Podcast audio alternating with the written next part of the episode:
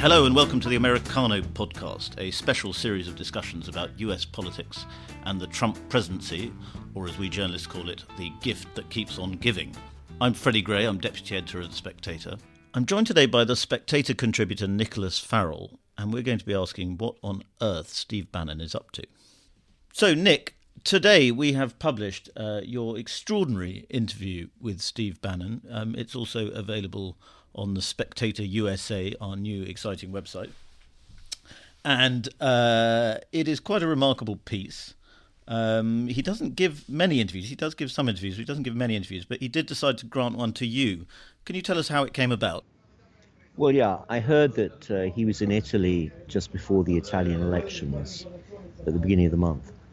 And so I thought, ah, Steve Bannon. And then I knew that he was due to go to Switzerland at some point soon to give a big speech there. And so I decided to try and track him down. And I thought, well, the only contact I've got that might help me is the Breitbart Rome correspondent, Tom Williams, who is an ex priest and a professor of theology. And I had his email and his phone number, actually. And I rang him in Rome, and he was the middleman who got me in touch with Bannon's people. And the message came back well, we probably can't do it in Italy, but if you turn up in Switzerland where we're going next week, uh, just after the elections, uh, I'm sure we will fit you in because you're just our kind of guy. Right. Never know whether that's a good thing or a bad thing. You found out pretty quickly that he was a fan of your book, didn't you? In fact, he, in the interview, he tells you, he says, um, Who else have you ever interviewed who's read your book on Mussolini? Yeah, well, I'm not sure I believe he has actually read it. But anyway, I think he's probably read summaries of his at least. On, well, he claims he has 15,000 books in his library. So I don't know, you know, he, he does read, I reckon, a lot.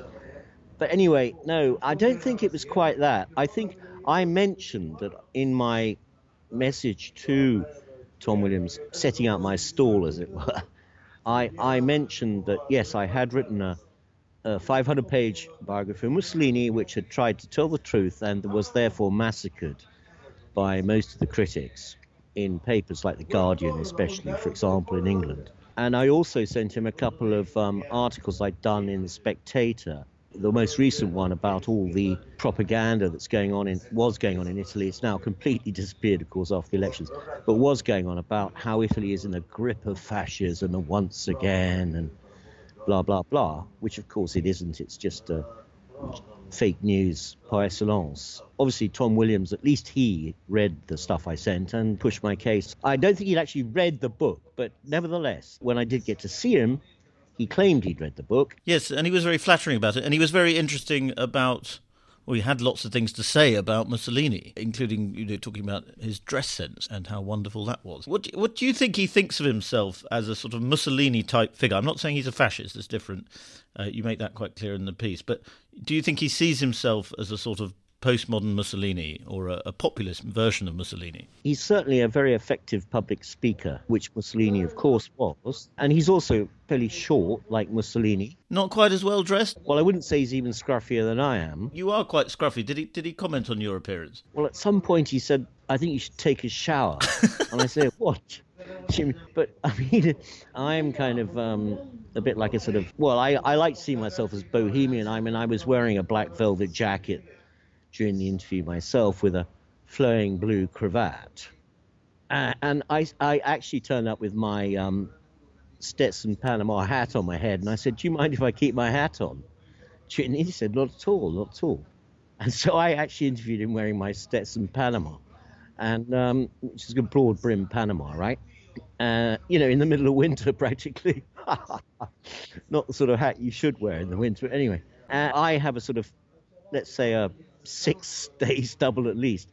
He's got a bit of a stubble, you know, he's got at least a three day stubble, I would say. Open neck shirt, very, very casual. I wouldn't even say smart casual, say scruffy casual. He did take a shower. I said, Well, what do you mean? What? Do I stink? but it was only afterwards I realized that there was he himself was told to take a shower, wasn't he? By Donald Trump, I seem to recall. I didn't recall at the time, but he was. So maybe he was trying to get back at Trump, but I don't know, take it out on other people as Trump took it out on him. And did you get a sense of what he's trying to achieve in Europe? Yeah, I mean, he's a bit cagey about what he's up to in Europe. There's a lot of talk about him trying, he's starting some kind of think tank. I'm not quite sure whether this think tank is going to be based in America or Europe or both, or even global, because he spent a lot of time in, in the Far East recently. I think he's interested in global populist revolt, as he calls it. Uh, some think tank with major thinkers to weaponize, another of his favorite words, weaponize the people against the elites. That's one of his things. The other thing is, I think he's trying to start up either with or without Breitbart, which he was the boss of, a kind of European operation. I mean, Breitbart is already in Britain and already in Israel.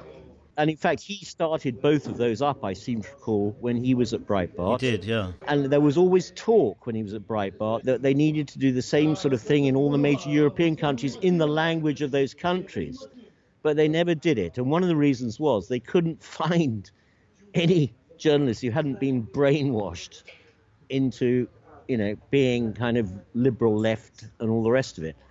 They, they couldn't find free spirits as they would define them. Although, of course, they've had a lot of people queuing up to try and um, talk them into it. Anyway, now he seems to be wanting to start that kind of thing up in Europe, with or without Breitbart, I'm not sure.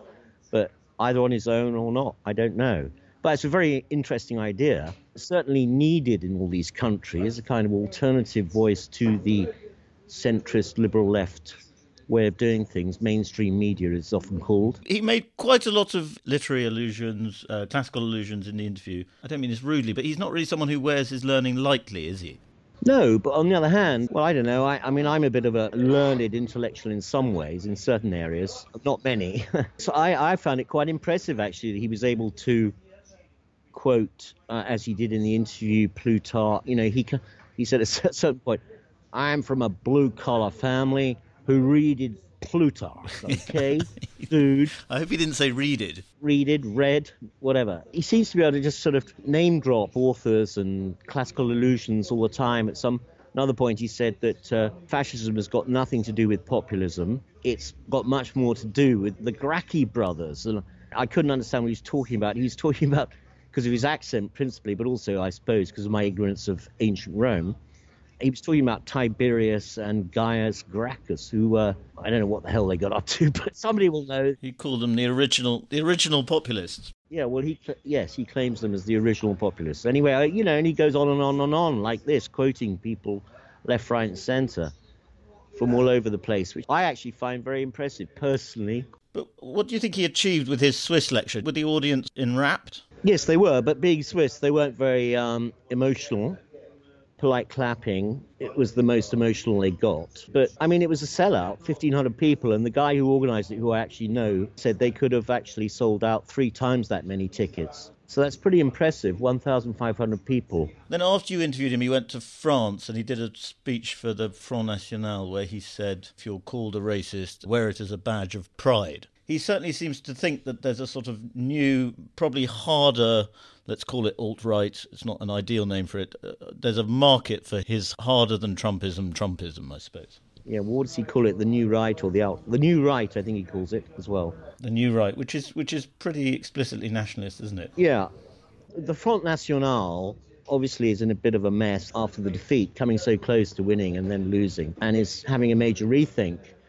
But the Front National calls itself patriotic rather than nationalistic. And of course, we all shudder at the word nationalist because it, it implies expansionist, violent, invading other countries and introducing totalitarian governments. But actually, patriotism is in fact a very positive force. Yes, but he doesn't talk about patriotism. He, he really talks about nationalism, doesn't he? Yes, but on the other hand, he means patriotism in my view, which is, and let's have a quick definition of it, a desire to defend one's culture, way of life, and country. For example, if you take his economic nationalism, which is one of the things where it's defending America's economy from what he sees, well, what is in effect unfair competition from, say, China and everywhere else. It's a very powerful argument. Of course, I mean, it attacks the sacred cow of free trade head on, but he says he is not in favor of protection but fair trade, which they all do. I mean, in a way, you, everyone in Europe regards, for example, let's say, the Front National, Le Pen, as neo fascist. That's what they say. That's what the mainstream media says. And there he is on stage with them. Yes. Well, but I think he's going further in that he's no longer is he saying, you know, uh, you can call us fascist if you want, we're not. He's sort of embracing the label. He's, I mean, I wouldn't say he's embracing the label of fascism. He certainly doesn't do that. But certainly with the Front National, he was saying, call us racist if you want, we'll wear it as a badge of pride. He's not saying that they are racist, but he's saying, we'll wear your slurs as a badge of pride.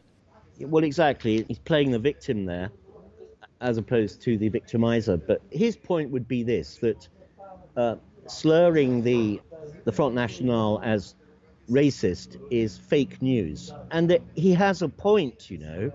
Are they racist? Actually, come on when we get down to it. What are they racist? Yes, the Front National. Uh, I, I mean, no, Marine Le Pen goes to great lengths to not be explicitly racist. Well, no. certainly she goes to great great lengths not to be anti-Semitic. But then, okay, what about all the Muslims in France? Is she Islamophobic, for example? Well, that's in a, all that's these things. I mean, question. you know, well, of course they are, but this is what he's playing on all this. You know, he's basically saying, look, if we want to defend our countries, we've got to at least control mass immigration and insist that immigrants integrate. But the mainstream press, if you want to call them mainstream media, are saying of Bannon's well, of course, tour of spect- Europe. is wait, Spectator mainstream media? we're we're above all things, you know. but but they are saying that of Bannon's trip to Europe, that he's now a toxic product in America. He's now going to Europe to try and sort of sell his brand there. But the other interpretation of it is that he's achieved things in America and he's now actually bringing or helping to generate the populist movement in Europe. You'd lean towards the second. You see, the problem is I don't really know enough about America to say for sure. But I mean, let's face it. I mean, people regard him as a major reason why Trump won the election. And as he himself, I mean, okay, since then he's been sacked as chief of staff and also either sacked or left Breitbart. And of course, the, uh, let's say, the liberal media at least, um, is cock a hoop, you know, at his failure in that sense. But I mean, in a way, he achieved what he set out to achieve, which was to weaponize flyover America if we want and get Trump in the White House. So, you know, you could say that, well, he's done what he had to do. I mean, this is what I instinctively say, but, you know, I don't know really about America. He's, he's done what he did in America, he's done it. He said to me he hated every day in the White House. He's not a staffer. Well, I suppose he would say that anyway after he's being sacked. But and then he's come to Europe to try and do a similar thing in Europe. But of course, Europe is a bit different to America. With it's not a United States of Europe, and it's it's a load of different countries who speak different languages. But there's always been a slight suspicion with him that, although he sounds like a, and he he seems to be a fire-breathing populist. Business and money is the bottom line for him. I mean, he, he used to work for Goldman Sachs, and he seems to like billionaires quite a lot. I mean, do you think perhaps the, the whole sort of thing is a front for what is actually the real new media market, which is this sort of quite hardline conservatism online? Well, yes. I mean, well, that's what we were saying earlier. You know, I was saying earlier that he's he's here to start all these online mags like Breitbart in Europe in in the in the languages of the various countries of Europe. I mean, you know, potentially there's a huge amount of money there, and I'm sure. Yes, of course he's thinking. I'm, well, I you know, how do I really know for sure? But I mean, the impression one gets is obviously that he is very keen on money. Yes, I mean, in Switzerland where I was, which is let's face it, the beating pulse of of the world of banking. I mean, his hotel was right in the middle of the banking center of Zurich, you know, and they were queuing up to see him, you know, queuing up to see Steve Bannon, the prophet, the prophet Steve. So, yeah, I'm sure money's got a hell of a lot to do with it, one way or another. Thank you very much for listening. Just a reminder that you can subscribe to this podcast on iTunes, and you can also subscribe to the magazine through our special podcast offer, which is on www.spectators.co.uk forward slash pod offer. And we'll even throw in a Spectator Moleskine notebook for people who take up that offer.